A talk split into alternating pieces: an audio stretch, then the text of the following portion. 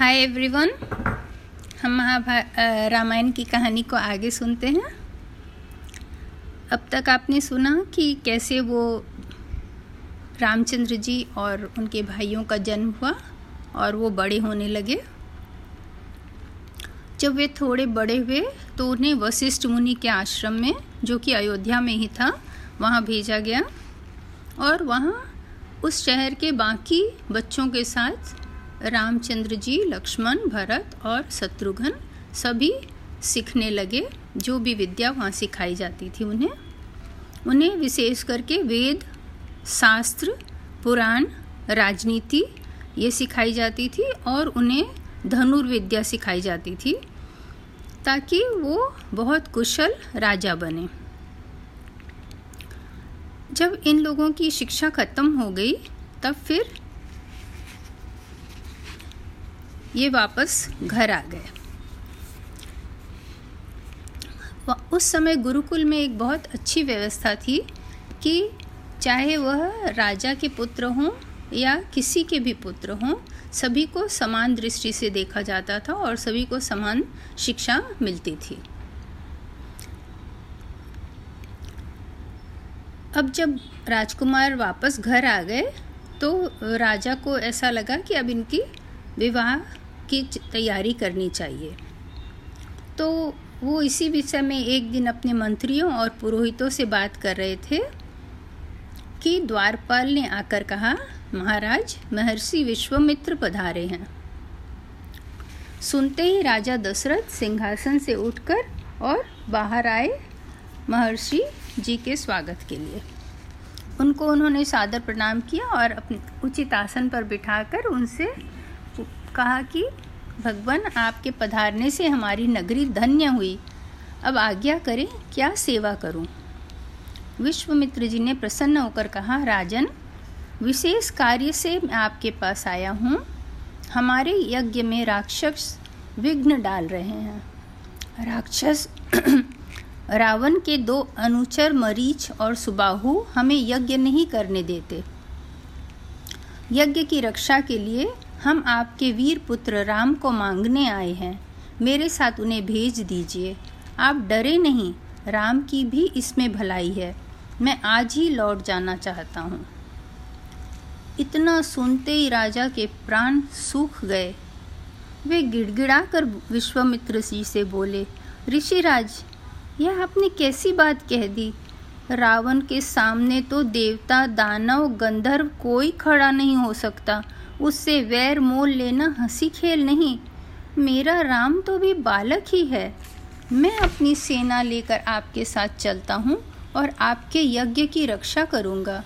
मेरे प्राण प्यारे राम पर कृपा कीजिए। बुढ़ापे में पुत्र वियोग से मुझे दुखी न कीजिए। इतना कहकर राजा विश्वमित्र के चरणों पर गिर पड़े। विश्वामित्र रुष्ट होकर बोले, राजन, आपका आचरण रघुवंशियों जैसा नहीं है। लो, मैं जाता हूँ। तब राजगुरु वशिष्ठ ने राजा को समझाया, महर्षि विश्वामित्र सिद्ध पुरुष हैं, तपस्वी हैं और अनेक गुप्त विद्याओं के पंडित हैं। वे कुछ सोच समझकर ही आपके पास आए हैं। राम को जाने दें। कोई इनका बाल भी बांका न कर सकेगा। तब राजा दशरथ ने राम को विश्वमित्र के हाथ सौंप दिया। लक्ष्मण भी बड़े भाई के साथ चल दिए। विश्वामित्र के पीछे पीछे धनुष वान लिए दोनों भाई सरयू के किनारे किनारे जा रहे थे।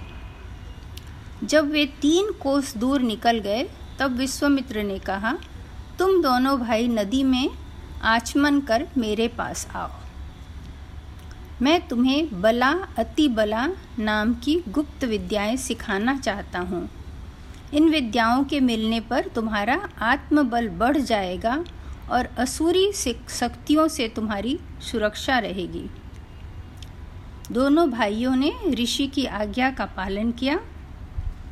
विद्याओं को उन्हें मिलते उनके अंदर एक नई ताकत आ गई और उस दिन वे सरयू के किनारे ही रह गए। अगले दिन फिर वे सरयू के किनारे किनारे आगे बढ़ते गए। जब जहाँ पे सरयू नदी और गंगा नदी का संगम था वहाँ उन्होंने गंगा पार किया। अब वे एक भयानक वन में पहुँचे जहाँ तहाँ हाथी सिंह सुअर दिखाई दे रहे थे। आ, इन सारी पशुओं की आवाज़ से वन गूंज रहा था। महर्षि विश्वामित्र ने बताया, इसी भयानक वन में ताड़का नाम की दुष्ट राक्षसी रहती है। उसने अपने पुत्र मारीच की सहायता से यहाँ के जनपदों को उखाड़ दिया, उजाड़ दिया। अब तो यहाँ भयानक वन ही है जो तुम देख रहे हो। यहाँ से दो कोस की, दो कोस की दूरी पर ताड़का रहती है। वह बड़ी बलवान, भयानक और दुष्टा है। आज तुम्हें उसका संहार करना होगा। स्त्री समझकर उसे छोड़ न देना। श्री राम ने उत्तर दिया, मैं आपकी आज्ञा का अवश्य पालन करूँगा। यह कहकर उन्होंने धनुष की डोरी खींचकर छोड़ दी। तो जो उसकी आवाज़ निकली, उससे सारी दिशाएँ गूंज उठी और ताड़का भी घबरा गई और फिर गरजती हुई दौड़ के आई। उसने खूब धूल का बादल उड़ाया और पत्थरों से वर्षा की, ताकि पत्थर सब राम और लक्ष्मण को लगे और वो घायल हो जाए। जब राम ने देखा, वो ऐसा कर रही है तो उन्होंने अपने वान से चारों ओर उसके घेरा बना दिया। ताकि वो वहाँ से बाहर ना निकल पाए। और फिर उन्होंने ऐसा एक तीक्ष्ण वान मारा कि वह वहीं पर गिर पड़ी। विश्वामित्र बहुत खुश हो गए और उन्होंने राम को गले पेल से लगा लिया स्नेह से। और उसके बाद विश्वामित्र जी ने राम भगवान को अनेक सारे दिव्य अस्त्र दिए। दंड चक्र काल चक्र ब्रह्मास्त्र, ये सभी दिव्य अस्त्र विश्वामित्र जी ने राम को दिए। राम और लक्ष्मण अब मुनि विश्वामित्र जी के साथ सिद्धाश्रम तक पहुँचे, जो उनका आश्रम था। विश्वामित्र जी के वहाँ पर दोनों राजकुमारों को लेके पहुँचने से आश्रमवासी सब उनका बहुत सत्कार करने लगे और विश्वामित्र जी ने उसी दिन से यज्ञ करना शुरू कर दिया। पाँच दिन तक यज्ञ चलता रहा। कुछ भी प्रॉब्लम नहीं आया, कोई भी समस्या नहीं आई। लेकिन जैसे ही छठा दिन आया, आकाश से घोर कड़कने की आवाज़, गर्जन की आवाज़ आने लगी और दो विशाल काय राक्षस वहाँ पहुँच गए। एक तो जो ताड़का की मृत्यु हुई थी, उसका पुत्र मारिच था और एक उसका साथी, उसका दोस्त सुबाहु था। और इनके पीछे बहुत बड़ी सेना भी थी। रामचंद्र जी ने मारिच पर मानव अस्त्र चलाया, जिससे वो मूर्छित हुआ और समुद्र के पास जाके गिर गया। जब उसे होश आया तो वो भागा वहाँ से, फिर कभी नहीं आया इधर। और जो उसका दोस्त था, उसके ऊपर रामचंद्र जी ने आज्ञा अस्त्र चलाया। अग्नि अस्त्र के कारण और सेना के ऊपर भी उन्होंने वायु अस्त्र चलाया। तो उसके कारण वो सारी सेना और सुबाहु राक्षस की मृत्यु हो गई। इस तरह विश्वामित्र जी का यज्ञ निर्विघ्न समाप्त हो गया। विश्वामित्र जी बहुत बहुत खुश हुए और सभी ऋषि और सब मिलके रामचंद्र जी की प्रशंसा करने लगे। तब रामचंद्र जी ने उनसे पूछा, अब हमारे लिए क्या आ गया है कि वो तो उनको राक्षसों का वध करने लाए थे राक्षसों का वध हो गया तो अब वो अयोध्या जा सकते हैं क्या?